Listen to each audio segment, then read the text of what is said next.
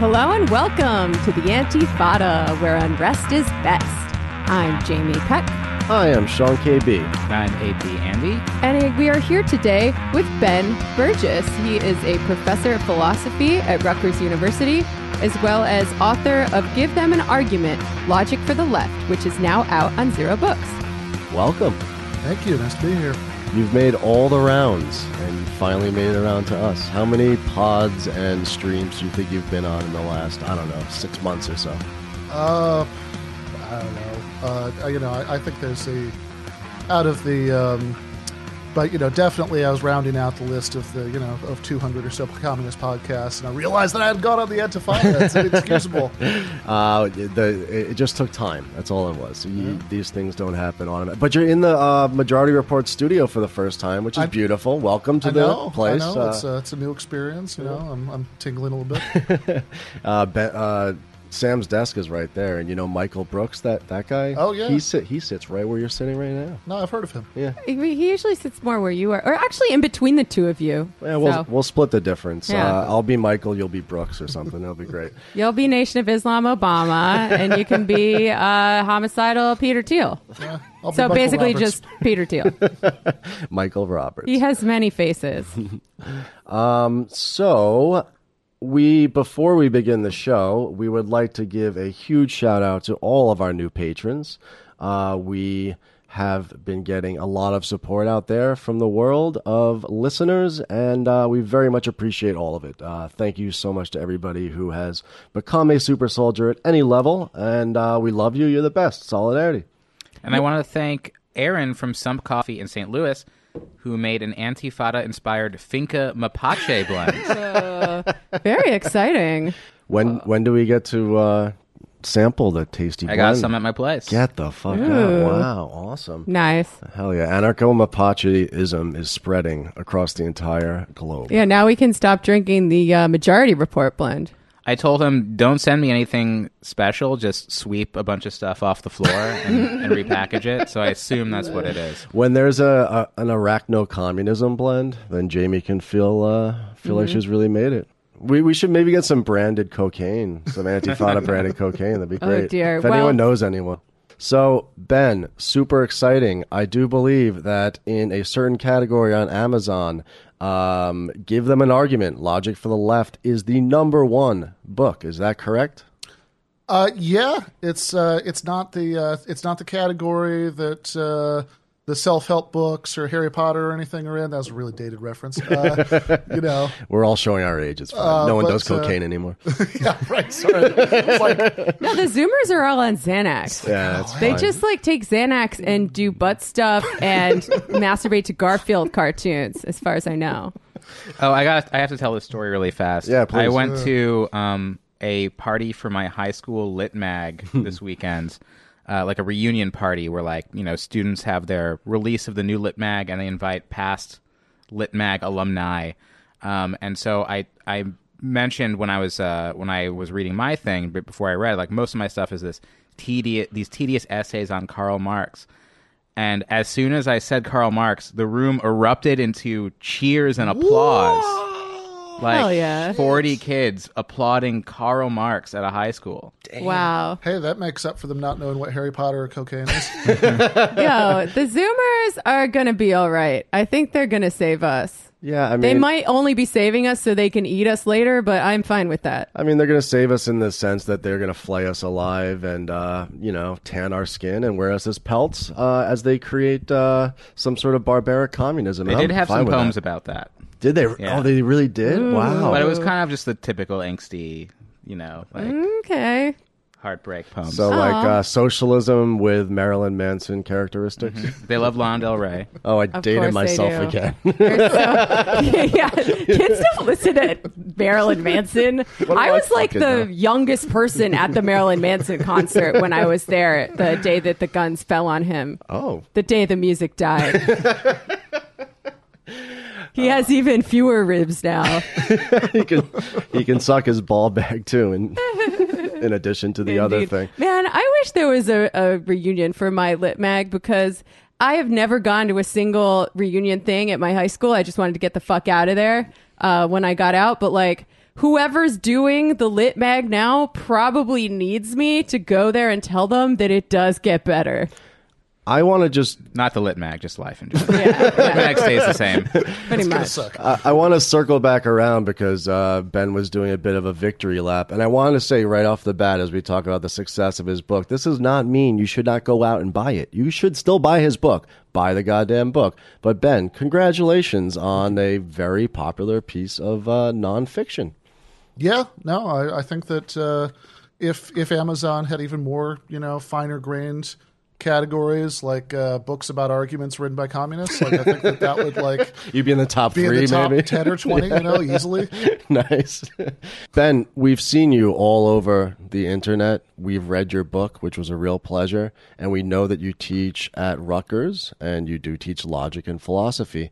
What was it that got you into this? We've never really heard the backstory of what got Ben Burgis into this particular sort of, uh, you know, philo- philosophical, uh, I don't know, Area. Area, scholarship, if you will. Well, I mean, as far as philosophy in general, um, I had, you know, I mean, I think that uh, that was just kind of like trial and error. I took classes in college that that I was interested in. Uh, I was uh, taking a year off and working at a um, kosher grocery store, and like, I think I just randomly read this like Walter Kaufmann collection on the philosophy. I was like, oh, this is fun. You know, I should try this when I get back. And uh, and then when I was finishing up, I was like. Uh, loading and unloading boxes from trucks at Meijer, uh, which is a big Midwestern grocery store chain, and uh, didn't really have any particular plans. But I was like, yeah, you know, I've done pretty well in philosophy classes. I'll bet if I went to grad school, I could get like an assistantship and get paid to grade, papers, and that would be better than this. And uh, you know, worked out. So uh, that turned out to be like a true prediction. You know, that was better. You know, that, uh, grading papers. Sitting in air conditioning and grading papers is better than uh, loading trucks, Kelsey yeah, Priest. Yeah, no, which is actually a, a remarkable number of the people who do it for a living, though, really don't have a good sense of what most jobs under capitalism are like, and so they they don't. Uh, I'm not I'm not telling anybody to count their blessings. You know, you should be like mad at your university administration or whatever always, but uh, you know, but like the, I, I don't think there is often a sense of perspective about that. The adjunct situation in universities and universities in general. I'm not sure if you're tenure track or not, but No, no, uh, no, no. The, the exploitation that's happening, the precaritization of that. yeah, well, we, we had a really nice recent example of that at Rutgers because, um, in so the adjunct union uh, at Rutgers, of which I'm actually only going to be at Rutgers for a little while longer. I, I did get a full time uh, job elsewhere, but you know I was on the uh, executive board of the adjunct union at Rutgers, and um, and one of the things we've been pushing for for a long time is proportional pay, which which be like in other words, if you're if you're teaching like three quarters of what somebody would be teaching if they had a um, if they had a full time position. And we're not talking about you know because people say oh no no you know tenure professors they do all this other stuff committees and you know research this and that, but just like a full time non tenure track lecturer um, that you get paid proportionally to that. And the estimated costs of giving everybody uh, at Rutgers that proportional pay for a year is about $3 million. And to put this in perspective, Rutgers just gave a bunch of top administrators $6 million in incentive bonuses on top of their salaries because they all think they did such a good job. so Jesus Christ. double. The bonuses were double. Oh my god. That, if that doesn't give you class rage, I don't know what will. Speaking of which, um, I wanted to know how you got into Marxism and being a leftist. Yeah. Uh, so I read uh, I read the Communist Manifesto at a much earlier age than Jordan Peterson did. um, you know, which which just because like you know uh, somebody who is curious, and be like minimally curious about the world and like this, you know, hey, this is a really important book. Might do that before they were sixty. but, Yeah, sure. Um, you know, uh, but you know, and, and I think that like a lot of my early political activity, um, you know, God, this is a good date. Date me just as much as the Harry Potter and cocaine, but uh, Go for it. uh, the a lot of the early political activity was about the anti-war movement in 2002, 2003, um, and uh, and then like there was you know, and then there was a long time when you know when I wasn't that politically active that like I'd kind of you know like read like Luke Green, Luke Greenwald articles and argue with my liberal friends at the bar about drones, but like that was kind of the extent of things.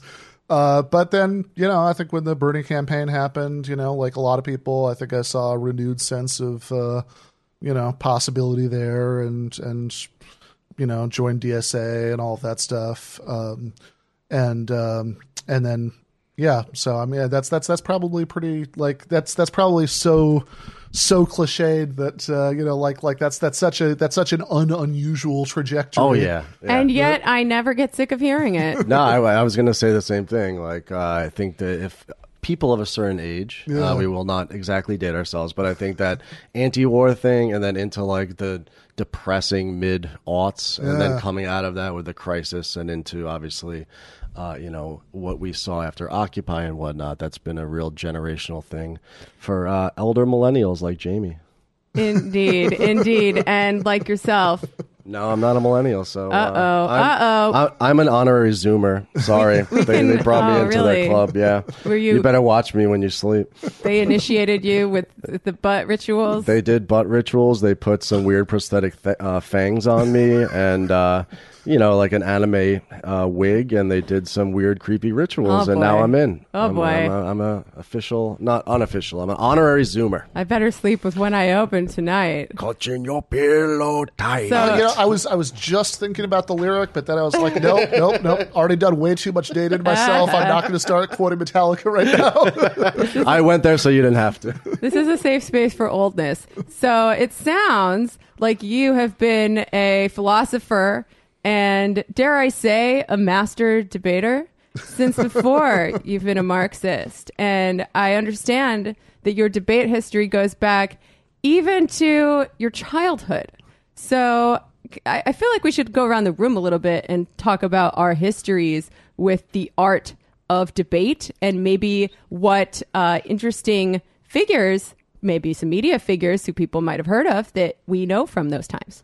I've got a really short one. When I was in maybe eighth grade, I uh, had a science class and they wanted us to do debates about stuff. So the debate was uh, pro nuclear energy versus anti. And by drawing straws, I got the pro one.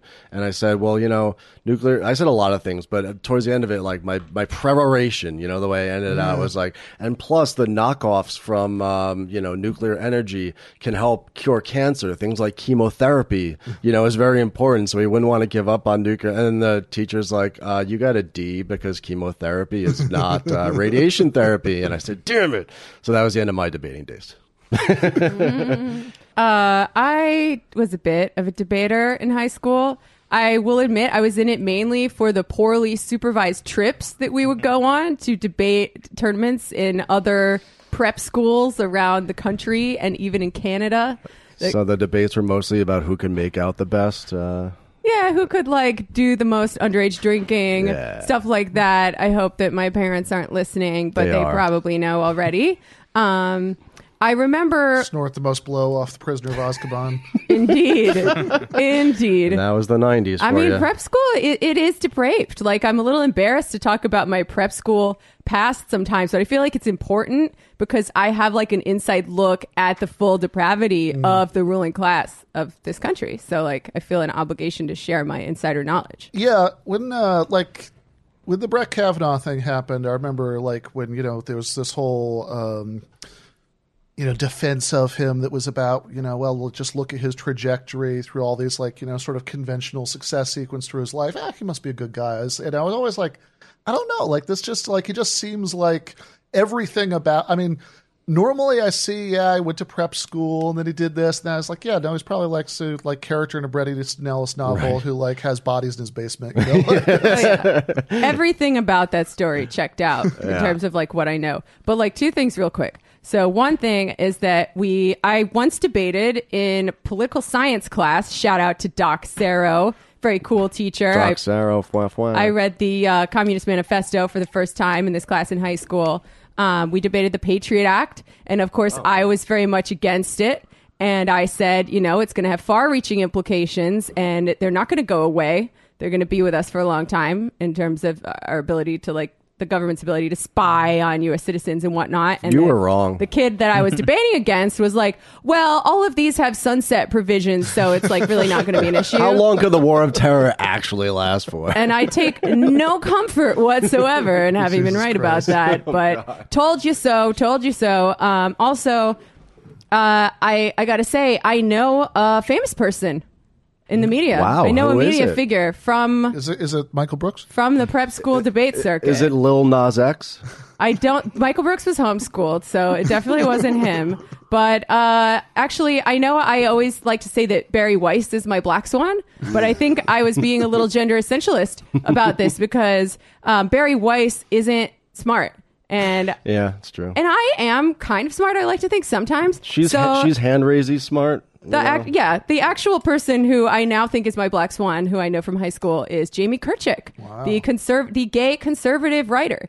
And he did not go to the same school as me. He went to a fancy boys' school outside of Boston, but we were on Team USA together when we were at the World Debate Tournament in Reading, England, one year. And Damn. you know, I wish I could say that he was always an asshole, but I liked him. Like, like in a in a place in a milieu where like being queer in any sense of the word was like incredibly frowned upon. Like, I was drawn to him. Like, he was considered a, he was an outcast for being gay. I was an outcast for being, you know, however the fuck I am. and uh, he wasn't really in your face about politics. And I, I would remember if he had been because I was very into being a liberal at that point in time. You know, I hated George W. Bush and uh, the Didn't Iraq we all? War and all that shit. But like, I thought he was cool. And then I, I've run into him periodically throughout my life and he's always very nice to me and the last time i saw him was actually at uh, that party hosted by milo at the rnc and The one that got you doxxed by people on the, internet. The one that got me doxxed to by people on the internet. You went there because you like Milo and you Right, think he's yeah. Yeah, cool. exactly. And you're secretly, yeah, you're secretly alt right. I was chasing the clout of being in a picture with Milo, and I saw Jamie Kirchick there, and I was like, "This party sucks, huh?" And he's like, "Oh, totally." So I just like I've I've said this before on Twitter, but once again, uh, Jamie to Jamie, I would like to extend a, a, a golden reach around, okay, an invitation. If you want to bail on the ever shrinking, never Trump right, and come to the left, we actually have cool parties. Oh, yeah. Um, no one wants to kill you for being gay. Yep, yep. And it's just it's just better here. Wow, uh, w- I think the the best thing to do in this instance is to put Jamie Kirchick's uh, Twitter handle in the show notes, Mm. and everybody can try to convince him very nicely, folks, that uh, you know he should start batting for the right team. Indeed. How about uh, Sounded borderline homophobic, but that's oh, I, di- I did not mean it in that Yeah, sense yeah. at all. He should, if he comes on the left, I I would hope that uh, everybody that comes here is just a little more queer than uh, when they arrived. So. How about you, uh, Ben? What's your debate history, and who do you know from it? Well, uh, when you're talking about the Patriot Act, you know, it made me think about um, when uh, I was in uh, college already, when the Iraq War was uh, was getting uh, was being led up to, and I remember, but even in high school, you know, I remember like when I'd, I'd get into like arguments with teachers about like you know they. Because you know when the like the Madeleine Albright stuff was happening, and we were getting ready to bomb Iraq again, uh, and I was and like you know this is another one of these things like you know you don't really take a lot of satisfaction to thinking back to you know I was like yeah but like how do you know there are these like weapons and you know and they're like oh no I mean like surely because like intelligence whatever like obviously It was like a trial run for what happened a few years because it was, it was 1998. Right? Yeah, yeah, yep. And then like uh, then a few years later, like 2002, Rio to War. I remember like having an argument with like a really like a fairly liberal political science, like Democrat political science professor who was still, you know, who was like, yeah, well, of course there are these like weapons in Iraq. I was like, no, no, no, but seriously, but like, how do you know, right? You know, Right. and it was like, oh, come on, surely, you know, there's CIA, whatever, you know, like like. Uh, of course there are, right? You know, that's not a question. Um, but um, but yeah, before all that, in high school, when I was a f- freshman in high school, I only did it for a year. Uh, but I was on the East Lansing High School debate team in Nice. Michigan, uh, as was one Nate Silver.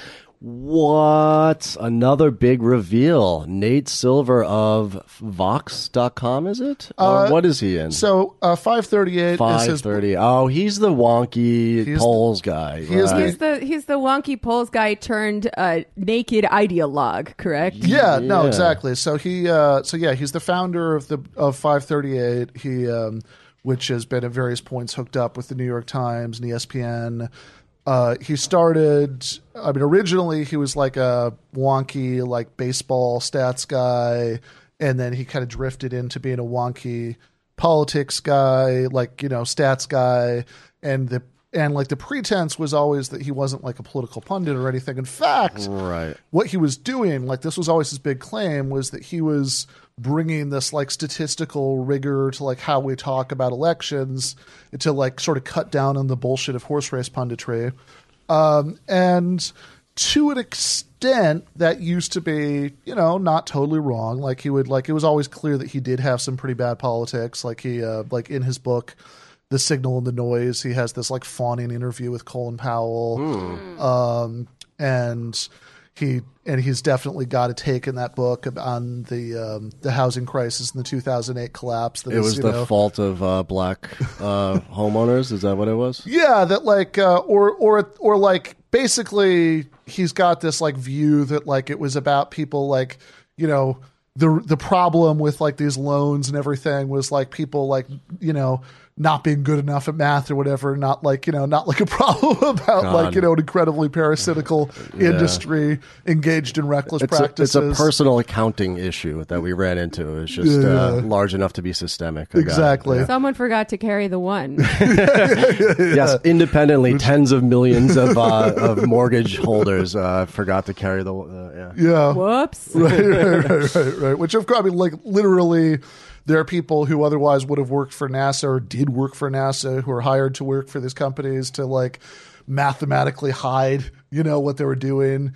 The idea being that if there was any ever anybody in a regulatory agency who could actually follow the bundling, they would be immediately offered a better job at the company. You know, that, Yeah. uh, Yeah. so you know, uh, so obviously, you know, he was he was always the very worst kind of centrist. But like you know, like my line for a long time, I was kind of a Nate Silver defender. I was like, look, he doesn't have great politics, but that's not really what he does. Right? What he's doing is like. You know, doing this poll crunching and like he's doing some like like 2012 was this big vindication of the Nate Silver stuff because the media kept trying to make it much more of a horse race than it mm. was. He was mm-hmm. always like, no, no, no, but like look at the trends in the polls, you know. And it's like, okay, fair enough as far as it goes.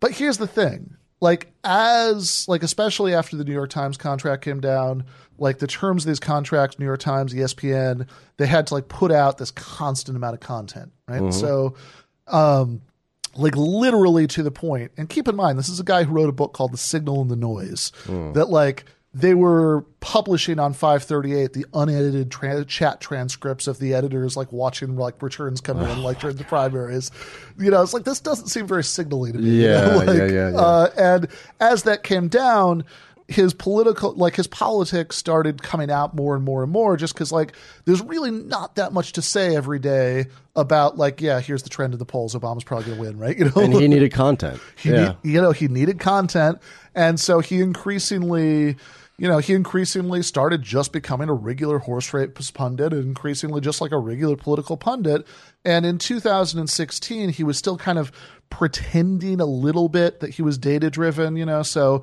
you know he wouldn't just put down his political judgment he would like find some little stat to like attach to it right to give a little fig leaf That's all very interesting, but like going back in time, is this guy a bedwetter or what? Uh, he seems like he might be. Well, you know, there was something that had, you know, that had to do with urination, but you know, it wasn't exactly, you know, and it, and it was on a bed, but I can't say anything. Oh, more. he's got Uh, a Ben Burgis has a P tape of Nate Silver, folks. It's uh, it's really real. We'll No. release it next time uh, an election comes around, or you want to neutralize him. yeah, yeah, no, and, and, and like it's funny because like now he's beloved by all these liberals who like don't like Russia, but there was a Russia angle, you know. No, the um, P tape? You know, Well, um, so no, they, you know, Nate, Nate Silver seems like a perfectly good guy who just happens to have terrible politics. Um, but uh, but he does. But like back then, you know, it's like the so here's so here's an example, right? So like he he was constantly going on during the 2016 primary about how like people were making much too big a deal about the political difference between Bernie and Hillary. Wow, uh, okay. because um, because and this was his this was his like fig leaf, you know that. Um, yeah, I almost made another P, P tape joke about the fig leaf, but you know this, this That's is, allowed. This is extremely unfair to This is also extremely the antifada, so feel free to Uh, Yeah. talk about what he had to cover up with his fig leaf, no matter how big or small it was. It's fine. You can go there. It's great. Uh, but yeah, he uh, was uh, was he said no, but like during the like time when they were both in the Senate, they voted together, you know, eighty eight percent or ninety three percent or whatever at the same time. So see, you know, they're like basically the same. Which, which I think points to uh, maybe a fundamental error when it comes to trying to understand politics in this quantitative way. And uh, I believe I've heard you critique uh, empiricism uh, in your appearances uh, in the past, and I guess scientism Yeah, as well, and trying to put a kind of quantitative, you know, lens on something. Politics are inherently uh, qualitative in a sense. You know, of course, there are a certain amount of no- people that need to vote, and you Sure, know, sure, sure. But Mm, a s- excuse me, stats don't care about your feelings, okay? yes. So let's actually let's use that as a segue then to talk about uh, you know if empiricism and Nate Silver thought is not the way to go for the left. Um, you know what is the perfect the, the purpose of philosophy and logic as you see it for the left as it as it came out in your book? Yeah. Yeah. Well, so certainly we we don't want to try to over like the danger of that sort of really shallow empiricism that you're trying to quantify everything is that um well one you know you're focusing on the stuff you know it's it's like uh it's like IQ test you know that like you know the IQ test might at best you know measure certain capacities that certainly don't exhaust everything we mean when we say intelligence that's you know that are certainly not biologically innate you know et cetera et cetera. But because it's the piece of information you have it's really tempting to you know to fixate on it you know that like we have a lot of data about you know how people do on IQ tests so it's really tempting to construct this story where everything's about that. Uh, similarly yeah, I mean, absolutely, as you can't, right? Like, yeah, if you vote together 93% of the time, but like the other 7% included the Patriot Act and the war in Iraq, and, you know, Right. et cetera, et cetera, et cetera. Yeah. You know, that's not very meaningful. Not to mention that even quantitatively, that one's kind of bullshit because uh, they were only Senate together for two years. And there were two years when Hillary was running for president in 2008. So, um, not a lot of data to extrapolate from there. Yeah, But- and, and also a complete lack of context as well, right? yeah, to- but total lack total lack of context. So we don't want to do that, right? Um, but then, like, this does bring up the the bigger question, right? I believe I heard. I, I don't see him in the studio, but I think I heard Ben Shapiro a minute ago uh, talking about what. Surprise! He's in the bathroom. He's coming out now. So it's like you know, He's easy to miss. this is this is right up there with Coke and Harry Potter, but uh, you know, but it's like this is what Jerry Springer reveal. You know, it's like guess who's waiting in the green room? It's Ben Shapiro. Except that in this instance, you'd love it because you're trying to get Ben Shapiro to fucking debate you. Wouldn't that be amazing if we just made that happen right now? How lit would that be? That's punching a little bit above our weight. But I'm sorry. Go no, on. No, that, Yeah. that would be uh, that would be amazing. But you know, he. But obviously, like whatever. Like I'm, you know, like I'm just somebody who you know who does bread tube videos and stuff. I'm beneath his attention. Like he's much too interested in his debates with nervous 19 year olds who've never like talked to a public figure before. Um, Well, that's one of the rules of argumentation, right? you attack the absolute weakest arguments that you could find on your opponent's side. Well, Ben Shapiro actually has a book called 11 Rules for uh, Debating Leftists and Destroying Them. destroying them. which I always Destroy. Yeah, I always kind of picture like Noam Chomsky being taken out of a college auditorium on a stretcher after Ben Shapiro destroyed him. You know, and then did the floss dance over his uh, flaccid body. Yeah, yeah, that's uh, not really what uh, debates. no, it's really not about. It's right? not really at all what de- what debate is about, right? Like this is um, like the the idea that uh, that you want you know that you want to own people, destroy people, whatever. Uh, that you know that it's all about like the you know having like a lot of this is rhetorical. It's like it's it's like the uh, oftentimes libertarians and conservatives really like this model of debate. It's like their equivalent of the West Wing fantasy that like President Bartlet's going to have such good rhetoric that you know he's um, that you know that he's just gonna like stun all the Republicans into silence, right? You know that this is their equivalent of it. You know they're gonna like own you with pure logic so much that you're just gonna have nothing to say, right? So. Uh, what they really valorize are being able to like rattle off, you know, like the names of some logical fallacies, maybe, um, and you know, like you know, you know, preferably in you know, preferably in Latin, you know, so like it's it sounds you know, uh, sound Argumentum ad zernum ad hominem. proctor est proctor Well, uh, I can't even remember that one. but yeah. That's why I'm not on the right wing, is I don't know all my fallacies by heart. yeah, but like, of course, if you think the actual point of these tools is that these are ways to reason better, that we think, oh, you know, we could think that we have a reason to believe something, but actually we're making some kind of mistake, so we want to avoid that to do better. Then what you should really valorize is actually like slowing down and carefully thinking about it, which is the opposite of what they're interested in. And of course, this this idea that uh, we should be that you know facts don't care about your feelings. True enough, facts also don't care about other facts. Um, but uh, does get to your question about um, empiricism and scientism, uh, because one of the um, one of the biggest mistakes these guys make is thinking that you can somehow extrapolate like moral or political conclusions just from empirical data on its own which it's like actually like literally a principle of reasoning that you can't do that right? You know that's that's hume's law that uh that because you can't you can't validly extrapolate of something a value statement a normative statement about what we should do what would be good to do from premises that are just about facts, right? So, like, you know, you see this all the time. Like Ben Shapiro, when he was, um, you know, just before he walked off of the BBC. Uh, Oh, that was great. yes. Yeah. Uh, you know, sir, sir. Uh, you you're a left wing hack, he says to the high Tory uh, BBC presenter. which, that was which, is, which is amazing. But like just before that, he was asked to justify his support for the um anti-abortion bill in uh, in Georgia that you know would would give you know women potentially like long prison sentences for miscarriages if you know you know there's proof that it was their fault or whatever. Well, he is literally a fetus. So so you can see how he's very concerned about his fellow feti. You know, it's almost, you know, like, uh, so yeah, so fair enough. But like, he was asked to support this, and he said, "Well, my reason, for, you know." Like, can you justify this? You're like, yes, because of science, right? You know, yeah. it's like that. You know, because the idea is that science shows that like a fetus is a human life, and so like that's the argument. And of course, well, you know, it does, fair enough, right? Like nobody, uh, you know, nobody who's pro-choice is pro-choice because they think that like genetically a fetus starts out as a raccoon and only gradually acquires human DNA. I mean, Andy did as a anarcho mapache, but oh, uh, okay. the rest of But, humanity, you know. But like, but I, th- but I think even Andy at, at this point like recognizes that like it does have human DNA from the beginning and whatever, like, and it's uh, and checks off a lot of the the biological life boxes.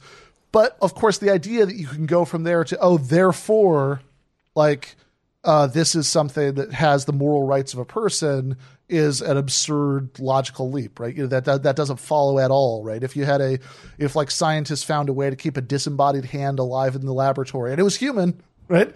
Then if you know, well, would ending the experiment be murder? And if you say no, you've just conceded the point. But of course, Shapiro isn't having that conversation because it sounds so much better if you could just say, "Oh, science," right? Or it's the same thing with um, with misgendering, you know, trans people. That you know that if you well show that you know science shows that you know you can't change your chromosomes, you know, which literally no one claims, Right, right. right? You know, then therefore. Uh, there isn't this other sense of gender identity that should be respected or whatever. And of course, the therefore doesn't follow at all. That's just total nonsense. Well, all of this made me think of something because Ben Shapiro, Stefan Molyneux, all these people, they um, they all they try to fall back on this scientism and they try to use uh, facts to make moral judgments, science, supposed science, scientific facts. it kind of shows you something historical because up until maybe you know 50 60 70 years ago uh, people could fall back on the idea of natural law or Mm-hmm. on god's will. So it seems like in a sense this scientism is taking the place of uh, this is what god ordained in the bible therefore it has to be correct. It's a way of like um, i'm sure there's a, a, a fallacy term for that. Is it um, uh, appealing to authority, right? The, the old authority used to be God, you know, or natural law, and now it seems like they need this crux of like we have the science, we have the data in order to shut down what could be a, a moral debate, right, or a, a debate about um, ethics and what a society should do. What do you think? I don't know. I'm just throwing that out. Yeah, yeah, yeah. Uh, yeah. So the idea, um, you know, the idea that we could like take ethics out of you know God's will or whatever, um, you know, never made that much sense anyway. You know, go back to ancient Greece. You know, Socrates. Uh, has the uh, Euthyphro objection, right? Is what is the good good because the gods will it, or do the gods will it because it's good? Never, nobody's ever come up with a good answer to that. But what you're talking about is really, really revealing because Ben Shapiro is, you know, he's an Orthodox Jew. He's a, you know, like he's a fundamentalist. He he does in principle think that God has told you to do all these things. Uh, and every once in a while he'll let that, you know, he'll let that slip a little bit, you know, like when he was talking about Palestinians and whatnot. But like, but even Ben Shapiro feels the need to lean on science Right. instead of just saying, well, this is what, you know, this is what God says and, you know, the Torah, and that should be the end of the discussion.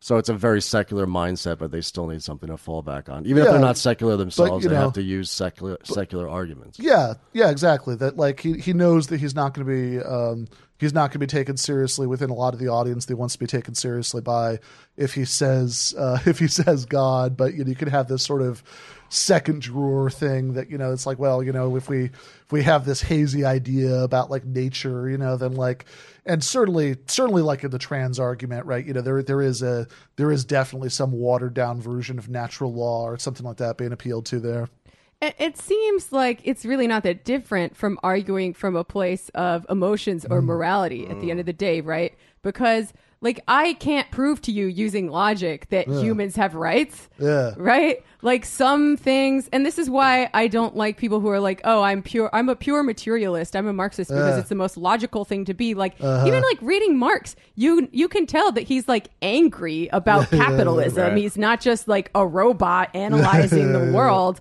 and like i- if you don't have the same basic premise if you don't mm. have the same basic moral impulse then you really can't argue with people right? Like i, I remember when i was at the rnc a mm. uh, terrible time in my life and in this country's life but like But you're the- not a Republican anymore, so that helps. that's yes, I've I've I've seen the error of my ways. But like in the public square, it was literally like people were having hmm. discourse in the square. And I was hanging out with these IWW people Yeah. who were really cool and this one guy was just talking to everybody. And he was talking to these like kind of nice, well-meaning like never Trump Republicans and they share a common language of like human rights and wanting to provide the greatest good for the greatest good of all. Mm-hmm. And th- on that level, they can argue about how best to do that. And then he started arguing with some alt right dudes in their like military LARPing gear. And you get to the base of the argument, and the guy says, I don't believe in human rights. I don't believe that everybody deserves rights. And like, I don't know where there is left to go from that besides like violence, because Sure. when someone doesn't believe in these basic premise, I don't know what you can possibly do to convince them. Yeah, no, absolutely. Uh, although I, I was thinking that would be interesting, like somebody who like literally didn't have the same normative commitments. They're like clearly driving marks, but like, but who's still convinced by the analysis. They're like, yeah, no, I think all that stuff's right. I mean, I just prefer barbarism. You, know? Yeah. Like, Socialism or barbarism is a question, right? Right, right. you gave me two options. You know, like I went with the other one. Uh, Take the I'm- Zoomer option. like what I'm driving at is like the the kind of false dichotomy between uh, facts and feelings that I think Totally. you get at very well in your book. Thank you. Yeah, no, absolutely. Like, uh, because we can't, like, it's literally impossible, um, to have a you know a valid argument or even a strong argument. Not all good arguments are deductive. Uh, that for a normative conclusion, a conclusion about what we should do, like you know that, uh, or uh, or what your preferred outcome would be, that's just based on facts. Because what facts, what the facts can do is you know they can be very relevant to telling us like how to achieve our goals, right? You know, like if if we all if we decide that we want to, you know, like it's it's really important. Uh, well, we agree on some, you know, uh, people who are not those alt right guys, you know, at the end of the conversation,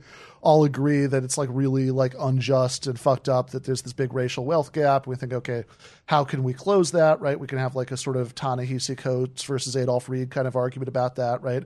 What the best way to go about trying to close it is. And then maybe some facts would be very relevant, right? You know, because you could say, hey, you know, are there times when, you know, these universal social programs have been tried? Did they have that much effect on it, right? You know, have, have you know, reparations for other groups? What effect has that had? And that could be totally relevant to talk about how to achieve the goals that we hmm. care about. But what the facts can't do is tell us which goals to care about in the first place. Right, right. And and that's that's just a like like that's that's just a that's just like sloppy thinking to think that they can in the first place. So I want to get around to kind of the reasons why you wrote this book. I think a lot of people on the left are sort of critical of the idea of logic, right? Like, and you know, people like Ben Shapiro probably make it seem Sure. pretty unappealing with their pedantic nerdery. That's actually not all that logical at all. Wait, but you- I want to uh, lose eight inches and uh, talk a lot faster. Maybe I do want to be that. The, well, buy the book. Buy the book. so, uh, yeah, you talk in the in the intro to your book about how like the subtitle of the Chapo book is actually Yeah. a manifesto against logic, facts, and reason. Like, why are so many people on the left critical of the idea of logic, and why does the left need logic? Like, why did you write this book? Yeah, absolutely. So in um I mean that probably is part of a, a contributed factor at least, right? Like I you know love Chapo. I've I've listened to over the years almost every episode of Chapo. Sometimes the Call of Cthulhu and Christmas stuff, you know, like loses me, but you know, other than that, you know, uh, Virgil, Matt, Will, if you're listening, you heard it here. But like your basic meat and potatoes Chapo episode where they like banter and do a reading series, I love that shit. But uh but they do have this persistent joke going back to the very first episode and even before that um, about you know proving people wrong by their own logic and you know stuff like that. Uh, and look, I have no interest in policing the extent to which that's a joke or not a joke or you know like that's the least funny thing you can do to a joke, you know, is is to try to break down exactly how serious people are about it. Uh, and I'm, I'm sure to, for the most part, right? You know, I mean that is that is just a joke, right? I mean, clearly, you know, they make arguments all the time, but I do think that it reflects a real attitude that you know that this re- reflects like a sort of instinctive reaction to the Ben Shapiro's of the world, which you know can understand to a point, right? Um, of kind of learning because there are these legions of. Uh, I did a uh, debate a little while back with this uh, libertarian podcaster comedian Dave Smith, and he got really offended about my use of this term in a pre, you know, uh, when I was on um, a different podcast. Uh, but you know, there are legions of uh, basement dwelling uh, libertarian internet trolls, you know, who absolutely love the rhetoric of logic, you know, like you know, using the names of logical fallacies and all that stuff. And I think there's a reaction on the left where people kind of ro- respond to that by by rolling their eyes, and even if they're not seriously, you know, totally against making good arguments or whatever, nobody is, you know. But what it does mean though is that they kind of have this distrust of the enterprise of like learning about logic as a discipline and like especially logical fallacies and stuff like that. Uh, and they and they kind of associate it to like to a certain extent that what they think of it as like pointing out a logical fallacy is like giving out a yellow card in debate, right? You know, like that these are sort of like some sort of prissy and arbitrary kind of, you know, like Marquis of Queensberry rules for, you know, for gentlemanly debate or something Sure, like yeah. that, right? And, you know, they have an understandable fuck that reaction to that, right? Uh, But, then they're ceding that entire territory, but right? yeah, exactly. Then they're they're ceding territory they do not need to cede uh, to people who often actually do it, as Jamie said, in a very superficial way because they can't they can get away with that, right? You know, they because they're unchallenged on that terrain so much they don't actually have to have to bring a very good logic game, right? You know, because nobody's going to call them out on this stuff. Uh, and I think that I think that that's that's a real real mistake, right? Like you know, like sort of distrusting the the talk, like logic talk and fallacy talk, and not really wanting to get very much into all that stuff. Um, you know, I think is a mistake for a couple reasons. One of them is that we end up losing people that we could win, and you know, when I say that, like there's a certain kind of like overreact like reaction I'll get on Twitter or whatever where people are like, "Oh, you think we can like, you know, win you know, with just like logic and, you know, and arguments and, you know, like you, you think we can, and, you know, like people seem to think that I'm saying like, you know, that like we can like achieve, you know, socialism just by like making a good argument for it, right? you know, that if we, you know, gave Jeff Bezos like a convincing enough moral argument, he would like give away his billions, you know, Yeah. and, and that's, that's not it, right? You know, like obviously, achieving, you know, Canadian style healthcare, much less full communism, is something that's going to take uh, protracted political struggle, you know, against people with vested interests, you know, who goes against. That's not the point. The point is that you're going, you know, that you're doing worse in that than you would otherwise do if you're not convincing convincible people. Uh, and the fact is, we are starting from a position where you know the vast majority of the workers of the world are not on board, right? You know that's you know unfortunately, and, yes. uh, unfortunately, that is the fact and people will and so and people will often make assumptions that like oh anybody who listens you know anybody who like why are you bothering like taking down this person's argument? Anybody who listens to that guy right uh can't possibly you know be like winnable. Uh but of course they're they're counterexamples to that all the time and i feel like even the people who make who, these sort of arguments against making arguments uh, are oftentimes themselves counterexamples. The people who say oh nobody's ever convinced of anything by an argument the people who i hear that the most from you know i was like okay hold on. Like you grew up in like a conservative evangelical household until like you became an atheist, you know, when you were 17. Then you were like a regular MSNBC liberal until like the Bernie campaign started. And, you know, and then like you joined the DSA and now you've like drifted halfway to Maoism and like, you know, you weren't sure that like the, uh, the Bernie endorsement was the right move this time. And you're the person who's telling me that like nobody ever changes their minds, you know, like yeah, totally. I was very skeptical at first of the idea that any kind of leftist media or debate format could change anyone's mind ever.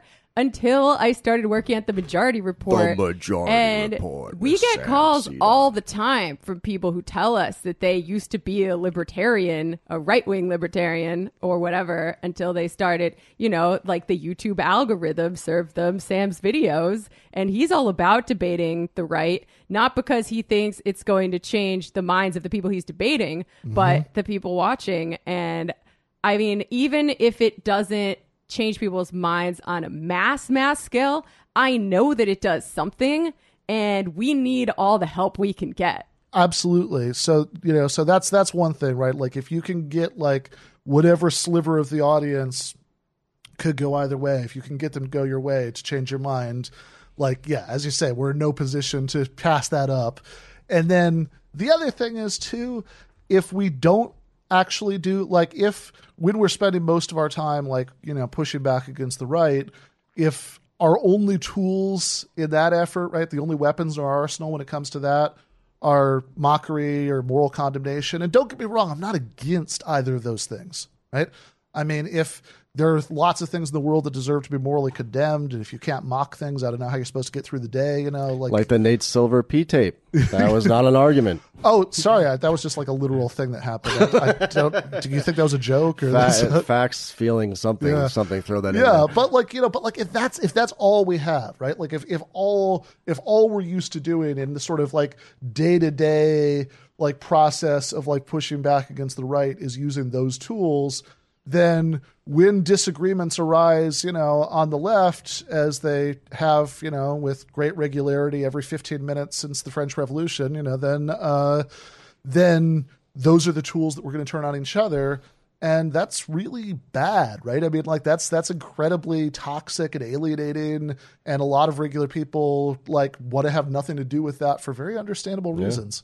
Yeah, that's a really good point and something I think a lot about in the DSA. Mm. Like, I think one good thing about being in DSA is it kind of forces you to be uh, comradely to the people you are arguing against within your mm-hmm. organization. I mean, you know, I realize not everybody always follows Sure. that rule, and online, mm. DSA Twitter will give you a very, very skewed perspective of what it's actually like. Not to But- mention that much of the international Anglophone left is also weighing in on DSA things while other people are debating on Twitter or That's whatever. true. Yeah. Yeah, no, absolutely, absolutely. And you know, I think there's also even just something to be said for like, you know, when somebody who's on the left, who's you know, somebody you know from DSA or maybe like even like a a writer you follow or whatever, takes a position that you find horrifying. Right, as is going to happen pretty regularly, right? I mean, I'm sure everybody can think of some go-to examples without a lot of difficulty. Like, it's it's really easy to uh to just like you know fire hose them with moral indignation right like that's a really easy response to go to um but like if you're and it's it's very tempting because like you know you're upset about it you know you you you have you have to do something with that feeling and so like it's you know even even if in most contexts you're pretty good about okay whatever let's be calm and comradely about this in those circumstances that can be very difficult. And I think one thing to be said for like kind of learning the tools of like argumentation is that that oftentimes does give you something else that you can do with that feeling because if you you know if you can at least like sit down and like try to like make the best like you know most rigorous argument you possibly can against you know against this position you find so so bad that can actually satisfy that itch. So you know so you don't end up just like you know going on twitter and calling them a fascist or whatever. Without going down a uh, rabbit hole that we could probably do an entire episode on about the philosophy of Hegel and Yeah, Marx, um, a, a quick question on uh, just the the, the logic of uh, Marxism, which I think everybody here is uh, somewhat acquainted with and in favor of. Uh, Karl Popper famously um, critiqued Marxism as uh, not being internally consistent. Uh, many others uh, have defended Marx uh, over time. Uh, I think you mentioned G.A. Cohen before we started recording. In what ways do people try to um, critique Marxism and say that it is not logical, it is not a, a true, you know, method of analysis? And uh, what what would you say in return to that? This conception of immanent critique that he uses and, and so forth. Okay, yeah, good. So I think that I think one thing to say first of all is that is that even though there are people who are both anti-Marxists and who are like just kind of misguided Marxists who think that uh, what Marx is doing is something that's like very different from from logic as we know it. Um, if you actually you know read some some Marx, uh, you know, guy is making arguments all the time, right? You know, when when he thinks that he can like catch you know Proudhon or Bakunin or whoever in an inconsistency, he seems to treat this as a problem for their position, right? You know, that's so uh, so I, I don't think the gap there is is as great as people you know sometimes um, sometimes think it Wait, think it is. I thought Marxism was just about making all your favorite TV characters gay. is that not what it is? That's well, the, you know, it's a rich tradition. You know, this is you know goes branches off in all kinds of different the directions. The cultural Marxist position is what Jamie is talking about. Yeah. Uh, and then this conception of the immanent critique, which is kind of boring into somebody's argument from the inside and, uh, you know, saying that 10 yards of linen equals 10 yards of linen, which is a logical statement, and going through and kind of taking their suppositions that they have and one by one kind of knocking them down. You, you would argue that, that that is an effective way of critique. Yeah, absolutely. Um, so this is, in fact, to connect it to uh, the previous question. Um, you know, this is proving somebody wrong by their own logic. Oh shit! There we go. Adam Smith, and Ricardo, yeah, Yeah, yeah. owning with their them That's with basically what logic. capital was, right? It Yeah. was like um, e- economy, economism is becoming this ideology. So I'm going to spend ten years reading all of it and just destroying it. And if you read, I mean, reading Capital, it- people talk about it like it's economic work. Mm-hmm. It's this deeply anti-economic Mm. work. The whole time he's like so mad that he ever had to read it. Yeah. But he, he had to read it so he could destroy it. You could just see him writing the the name Sismondi out, just like jamming the pen into the desk. Yeah. Yeah. So many insults of all these people. And i- immanent critique, just to be clear, I mean, as I understand it, is like he's uh, the the critique is sort of implicit, like he's describing the structures of capitalism and exactly how it works, and most reasonable, I mean, most working class people reading it would say, "Oh, hey, we're getting a bad deal." Is that approximately? Yeah. Right? yeah. So, I mean, I I guess a couple of things going on there. Like, one is, uh, you know, the critique of uh, capitalism, and which which I think ties in an interesting way with what you said earlier about uh, how, you know, you know, this Marx is not usually speaking in a explicitly normative way, but he's clearly angry about it, right? You mm-hmm, know, mm-hmm, like this mm-hmm. is, it's not just, um, He was a reply guy. If you read all those letters, Yeah. Marx was definitely a reply guy. Oh, Sitting in the library getting madder and madder, redder. He's, ma- he's mad on postal. Neuter. Yeah, no. Well, I mean, actually, I think if you, if you look at a lot of the you know debates that he was having, like over the course of the 19th century, in the Communist League and the First International, it's probably like very good for all of us that uh, Twitter didn't exist then, or he probably like never would have like gotten the first volume of Capital done. You know, just like Yeah, you know, oh took my, long enough. it's, it's like, oh my fucking god! Do you see what the anarchists are saying out here? You know, like, Yeah. you know, that that you know, Lassallean Twitter is like all over this, and I, I just have to correct this. You know, he would be a thread poster too. Oh, yeah. you know, one of two Speaking of hundred. cocaine, yeah, hundred percent. So I'm sorry. Go on. I oh, kind of I said, uh. speaking of cocaine, keep getting back to the cocaine thing. That's great. I, I don't know. It's, there's a theme here, but Adderall and craft beer, opium and old timey speed. That was the Marx version of There's a, that. there's a great Twitter account called Marxist Internet Archive Out of Context that just started. And they, they're not tweeting nearly enough, but they do have just a bunch of like little Marxist owns out of context. Like Nice. uh, one of my favorite Marx quotes: "Quote: Bakunin has become a monster, a huge mass of flesh and fat."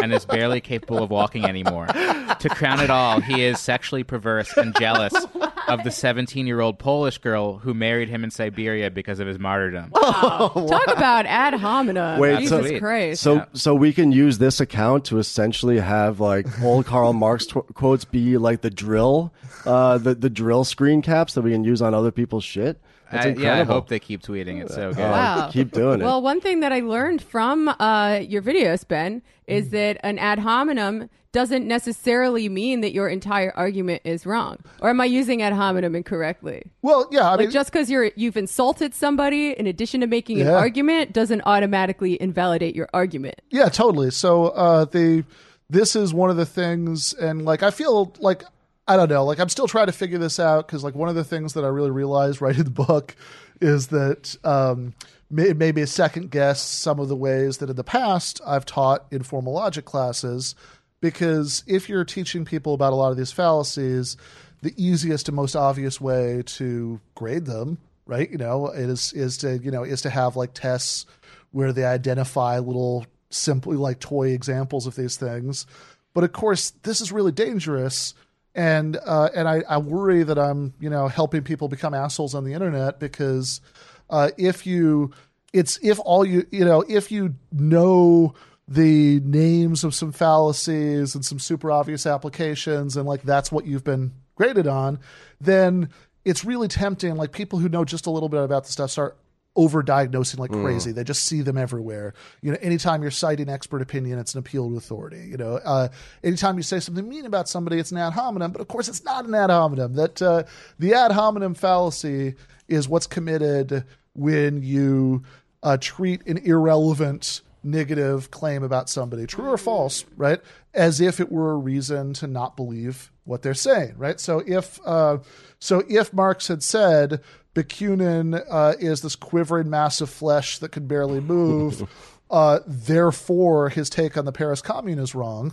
Right, that would have been an ad hominem, Right, right? right. I see. If, however, he's making a perfectly reasonable critique of that argument, but sometime before or afterwards, he says, uh, by the way, Engels, have you seen how fat Bakunin has gotten? You know, that might or might not be a particularly kind thing to say, but it has nothing to do with the ad hominem Right. fallacy. they can You still hear that, argue. folks? Yeah. You can be as messy a bitch as Marx was and still win an argument. So speaking of uh, messy bitches, uh, we haven't done this a while in a while, but we have another this week in Musk because Jamie ran into a uh, Elon Musk stan on the streets of Bushwick the other day, right? Indeed. And what happened? Oh, so I mean, the fact that I was even willing to do this at all speaks to the low level of personal agency I was feeling at that point in the day. I was very tired from working. I'd just been to therapy, you know, talked about my feelings. I just wanted to go home. So I saw this guy on the street, and he's like, "Hey, hey, can I ask you a question?" And like, I guess he could go either way. I, I probably should have just said no because I was cranky, but I was like, "Fine, all right, whatever you All want." the Amnesty International ones had run you down uh, before that, so they broke you down and warmed you up for it. huh? no, usually when people in New York City are accosting you on the street, it's for like Amnesty Oh. International or whatever. Right. Not Yeah. like standing Elon, but anyways, Sure. you cut that whole thing. It's fine. So yeah, he he was asking random people on the street uh, who is Elon Musk and recording their answers. And I was real, real tired. Uh, at first, I was like, "Oh yeah, he's a crazy billionaire." And then the gears in my head started turning, and then I gave what I believe was the only correct answer in the video. Let's. Here it is from uh, Jason Chang, Stupid Smart on Twitter, which is such a good name for an Elon Musk stand. Who is Elon Musk? He's like a crazy billionaire, like not. He's like a Bond villain, but not cool. Not cool? Yeah. He's the coolest. Oh my god. He's actually That has 120,000 views. That's insane. Man, that side-eyed "Oh my God" thing that uh, that was like your uh, Doug Henwood jerk-off motion viral moment there. that, that was definitely my sincere response in the moment. I realized who I was dealing with like halfway through. I Oh was my like, god, 120,000 views and only he only has 64 followers. Jesus Christ! So I actually feel kind of bad for this guy because mm-hmm. he Stupid D- smart. he found me, he tracked me down, he DM'd me and asked me to retweet the video, and I was like, okay, Well, sure. he, he realized he had gold there because he probably saw how many followers you had. He's like, "Oh, my little Yeah, stupid saw- video is gonna saw pop. my blue check. Everyone's and gonna see how then- cool and- I am." Yeah, and now he's being ratioed by all of my followers who have nothing nice to say about Elon Musk whatsoever. They're making fun of him for uh like he's list he lists who his heroes are and it's like Elon Musk, Steve Jobs, Bernie Sanders, and Oh, like AOC and MLK and like Richard Branson and people are like, "Oh, you're so stupid," but like nobody's giving him any substantive arguments as to why that's stupid or why he shouldn't stand a billionaire if he also likes the politics of Bernie Sanders. So like I actually got to give this to him cuz like I've been DMing with him a little bit. I don't know. Like I told people like back off a little bit cuz like this guy's got 56 followers and I feel kind of bad uh, and he asked me like, "Oh, what?" He's like, really wants to understand what I don't like about Elon Musk, and I told him to listen to my show because we do critique him in uh, episodes two and eleven, I believe. And he said, "Oh, I'll take a listen and let you know if any of your reasoning and sources are linked to FUD parentheses fear, uncertainty, doubt, pushing Tesla shorts." Most of the negative Elon Tesla press is linked to this. Reason being, the auto industry and gas industry, God. trillions of dollars, are incentivized to see Tesla's downfall. And I'll give credit to what's true. I mean, he shouldn't be calling people pedos on the internet. Bull. Well, at least he conceded that. Ben, how do you unpack that? What's what's going on here? I had a, I don't know that uh, that fear, uncertainty, and doubt thing threw me. That's uh, What is that? that's yeah. That that's like um, I, I don't uh, you know. All right, you know, I having already thoroughly dated myself in many ways. you know, if- like I remember, like in Donnie Darko, the like really flaky teacher had the like uh, graph that you're supposed to place things on between fear and love. you know, that's so. Uh, yeah, that's that's that's pretty strange. Um, it's also um, there is also some really bad reason in there that with the uh, that like this is something I see anti-vaxxers do a lot when they say that hey such and such might have a financial interest in um, in forwarding you know this uh, this claim therefore it's not true mm-hmm. right you mm-hmm. know mm-hmm. which uh, which one obvious problem is that we live in a capitalist society so there's like literally nothing that lots of people don't make money off of right, Right, you know so yeah. if, if everything that anybody is making money off of or any like claim that's linked to anything that people are making You money can't off believe anything. Oh, right. and some of the claims, by the way, that I gave him, because like I was starting to feel bad that no one was giving him anything real yeah. to research or grab onto, were that um, Elon Musk has fought his workers' efforts to unionize in his Right. factories. and that he took away all the safety signs because he hates the color yellow. And this guy's like, "Well, I am going to need to check the source on that." That that second, like, like you know, first one's par for the course, and like that's the kind of reason like I would have assumed Elon Musk was a piece of shit. But like the that second one really is like the lamest Bond villain ever. right? It really gets on the the central um, disconnect between standing Elon Musk and say Bernie Sanders. You know, whatever shortcomings you think he might have as a politician, and of course, you know he does. Sure, sure. But um, you know, the evidence of private tyranny at work. You know, Yeah. just getting the all the yellow out because you dislike that color, and then on the other hand, a, a politician who kind of who, talks about like the we, not me, sort of Yeah. thing. There's a, there's a real sort of there is a way I think maybe to argue that person out of standing Elon Musk if you could point out the contradiction between those two things. Yeah, totally. And I, I even feel like this time around, uh, when Bernie, like, uh, even like when he first announced for 2020, like you could tell that he was digging like a little bit deeper into like the his past radicalism than he did last time. Like in his kickoff speech, he was talking about uh, the terror, like having grown up in a family that you know wasn't super poor, but like he knew the terrifying power that employers have over people's lives. That was a phrase that really stuck out to me, you know, from the kickoff. Uh, and you know, and and that seems like that's that's you know that's Bernie at his best. And Elon Musk, you know, just just seems like a, a just a just a really rich guy who does the evil shit that rich people do, you know, like fighting unionization and uh but like he has like pretensions to being this like uh you know, it's it's like he it's like he aspires to be a Bond villain that like he talks a good game Yeah. about like all you know all this stuff he's going to build someday but never does. Right. I think he aspires to be someone people like. Actually, like his villainy is purely a response to the fact that people aren't giving him the credit that he thinks he deserves. God, I've never understood for what. Well, I mean, investing it makes in sense. PayPal early. I. Well, I mean, to be fair, I guess. Well, I'm getting all this info from Neral, who decided to be the contrarian and defend Elon Musk the last time around. But apparently, like Tesla has spurred some sort of race within the car industry to develop more green, eco-friendly vehicles for whatever that's worth.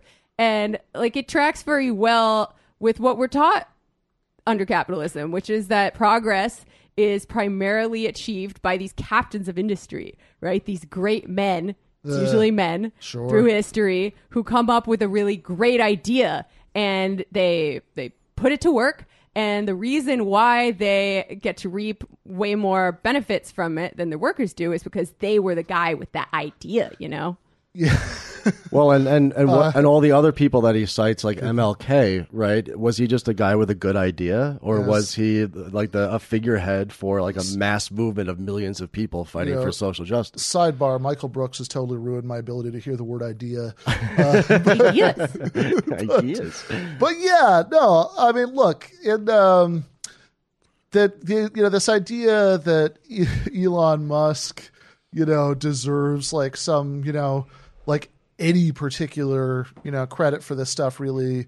Like bottom line um you know people like it's you know Elon Musk is not you know like Elon Musk doesn't have a lab right? You know like he's he's somebody he's not somebody who's like making engineering you know breakthroughs you know like uh you know he's somebody who as you said invested in PayPal early which sidebar does make me hate him that much more because I just had to go through a completely ridiculous experience with PayPal because there was like a a magazine that you know like like paid like uh you know was paying me for an article through PayPal and so I haven't actually used the PayPal account or anything in 10 years and like they had there was like this $10 that I'd owed PayPal like forever Oh, ago Jesus. that like was this amazing logistical nightmare like talking to customer service for hours to like find a way that I could pay for like this 10 bucks that I owed Yeah. them from like years ago. That's Innovation. Peter, that's Peter Thiel's. It was a libertarian fantasy about freeing up money, but it turns out it's just a shitty bank. it is Right. just Ju- a shitty bank. Absolutely. Uh, Disruption. Um,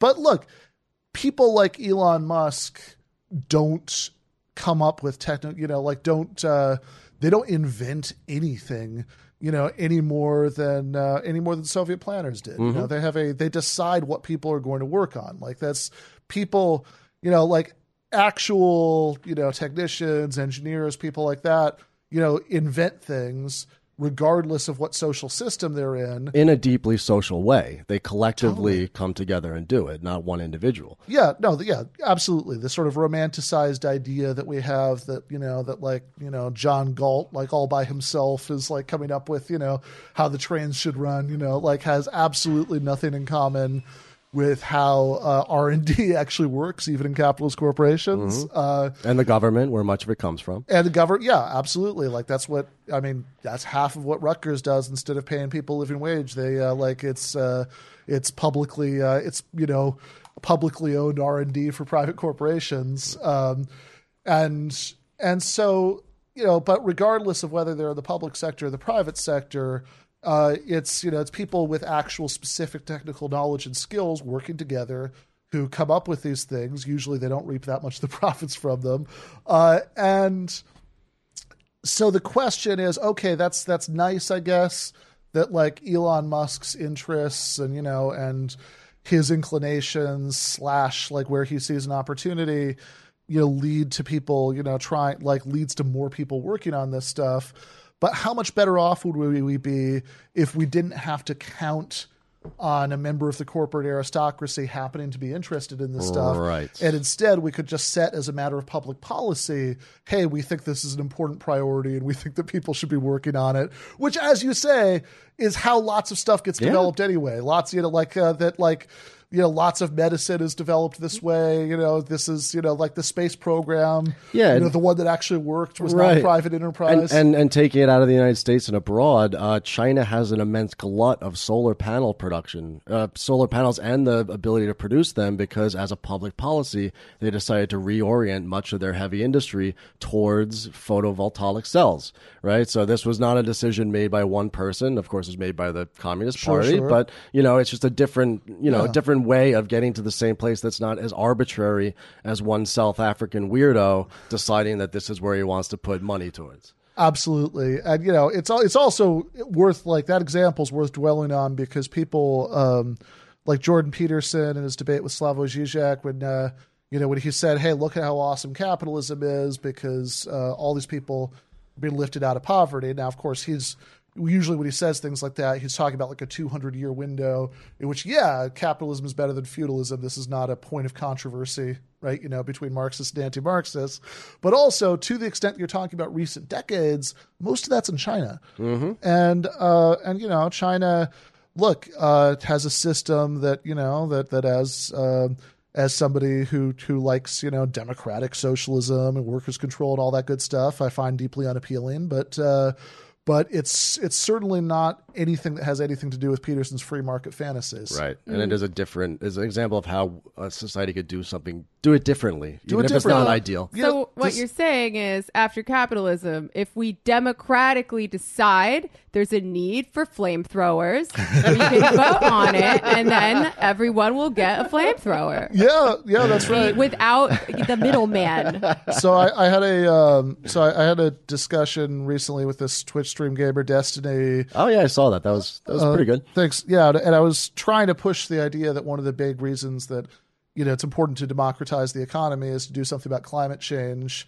And I think uh, I think what Jamie just said might be uh, might summarize his counter argument, which is you know which is more or less yeah, but come on, for all you know, people are just going to vote to you know develop flamethrowers. Yeah, you know? yeah, I saw that. That's why I said it was pretty good, and not. I thought you did Yeah, well, but there wasn't much concession, and you guys seem to be talking past one another a lot. But Yeah, yeah, yeah. I mean that. No, no, he's a good liberal. It is you know, what it is. No, I mean, yeah, he's, he's you know like he you know he has reasonably progressive impulses and everything.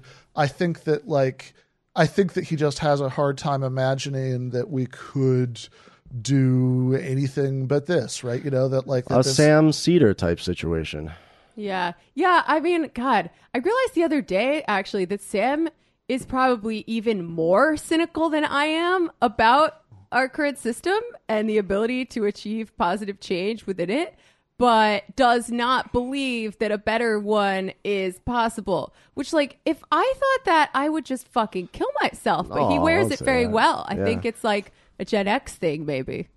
Do you want to segue us to? Oh, uh, yeah. yeah. Maybe we can do the Molyneux in the bonus Oh, you want to do that as a What- bonus? what- because we're coming up at 120 now. Oh, That's fine. I Yeah. mean, should we do 10 on Molyneux and but maybe maybe or- maybe it'll be good. In No, the bonus. actually, I All think right. it is a good bonus. Yeah. Yeah, that's Yeah. a good idea. So why don't we then we'll close out on Musk because I have a, a little bit to say about it, and then we'll get to the conclusion with the Shapiro video, and then we'll do maybe twenty minute bonus on. Okay, uh, so you were you were next, babe. Do you want to? Uh, No, I was just going to segue us to Stefan Molyneux thing. All right, so uh, what do we do now? I don't know. Andy, do you have a way to get us? I, I don't I don't know what you had in mind for the conclusion. Um, Oh, well, I I was, was- going to say that maybe I'll tell this guy to listen to our episode. 'cause Well, I you think- do that last. I have one short thing to say, and then I'll throw it to you, and then we'll, we'll close it. Well, out. we're still talking about Elon Musk. I know. I had a thing to say about Elon Musk. Oh, okay. I think one of the, and uh, I'll start over again. One of the, the reasons why you see these stands out there, and I think one of the reasons why people, uh, smart, stupid people, want to group uh, Elon Musk in with uh, AOC or Martin Luther King, is because, in a sense, he does represent this sort of optimistic futurism. And so there is ultimately something recuperable about that. Like we were talking about with the China example, or of course, democratic socialism or communism, uh, this conception that, you know, we can do better than this in, in a moment where history has ended, as everyone knows, and history is a weapon. History is over now. but it, it seems like we're going like straight on the, the barbarism timeline. So at least Musk is offering like I am going to be investing all of this in my capitalist enterprise to make solar cells and Tesla cars. So I think in a in a in a society where our ideologies are very limited uh, in terms of like their, their scope, you know, Elon Musk can be a hero because he seems like a good capitalist. Oh yeah, and they have this like great man theory for how change Ex- happens exactly, too, right? right, I think yeah. he put like FDR is the classic example of that, right? Where people ascribe all this good stuff from the New Deal to FDR, and they don't see the bigger picture of what else was going on historically at the time. yeah, why why it was that uh, that FDR felt you know, and uh, and enough of the capitalist class was willing to back his play that you needed to make deep concessions like this.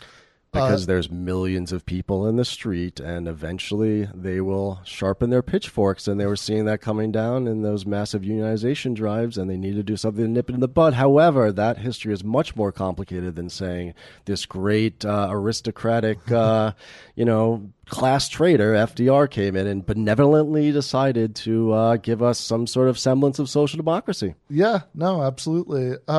By the way, you mentioned history. History having ended, I have to say one of the um, uh, most surreal things that's uh, that's happened to me on Twitter was I had a uh, article about um, Jordan Peterson's uh, misunderstandings of Marx and the Zizek debate, which was uh, retweeted out a weird, with a weirdly positive uh, note on it by uh, one uh, Francis Fukuyama. Interesting. Oh, shit. Interesting. I So- should not have talked sh- that much shit on him So in he- uh, episode one of History as a Weapon. He, well, you know, I think maybe that the um, it's been a while and uh, history hasn't ended, so maybe he's reconsidering some stuff. Yeah, sounds like it. Wow. I mean, him and Peter Daou, I guess, are the two people who've learned something since the 90s. Uh, so good for them. Excuse me, he's earned the honorific Chairman Daou. Thank you very much. My bad. So maybe I'll tell this guy to listen to our episode because I feel like we've actually broken it down in a non ad hominem way. Yeah. Why he should be a little more critical of his maybe dad Elon Musk. Oh, that's the other thing. Like he looks, he weirdly looks a lot like Elon Musk. So uh. one of our theories is maybe he's just trying to get love from his dad. Hmm. Can you blame? Can you blame the kid? I can't.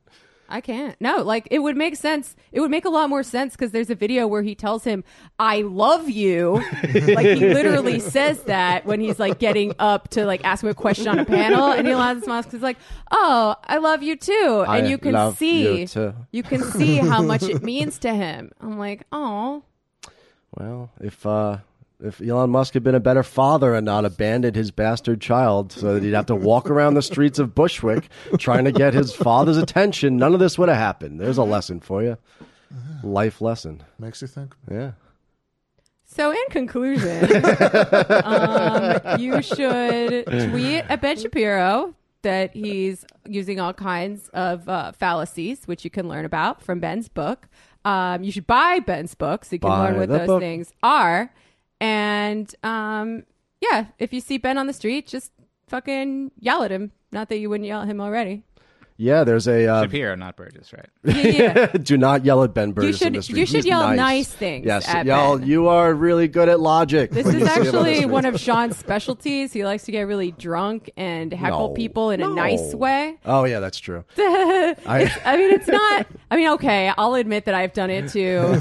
like when I was on a ton of Molly, seeing Chelsea Wolfe at Austin Psych Fest. It just, I don't know, something came over me. I just needed to tell her how important she was to me, and I think she appreciated I had it. forgotten about that. There was a time when I would go to like punk and indie shows, and I would yell.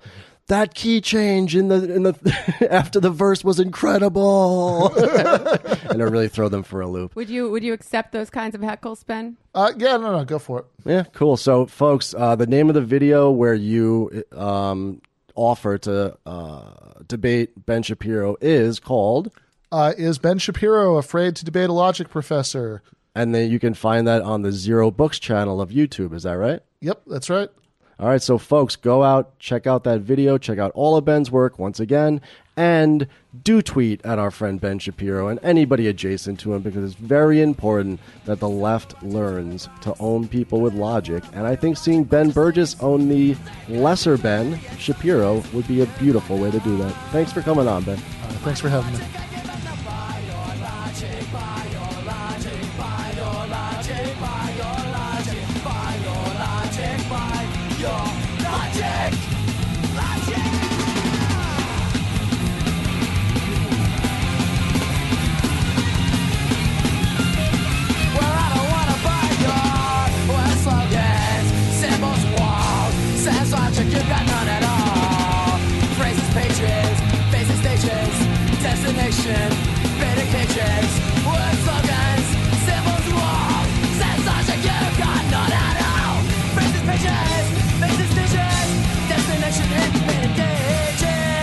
Uphold a law that's not innate. You uphold a law not of the state. You attack, you turn the black sheep white. You attack great change without a fight. You throw bricks at high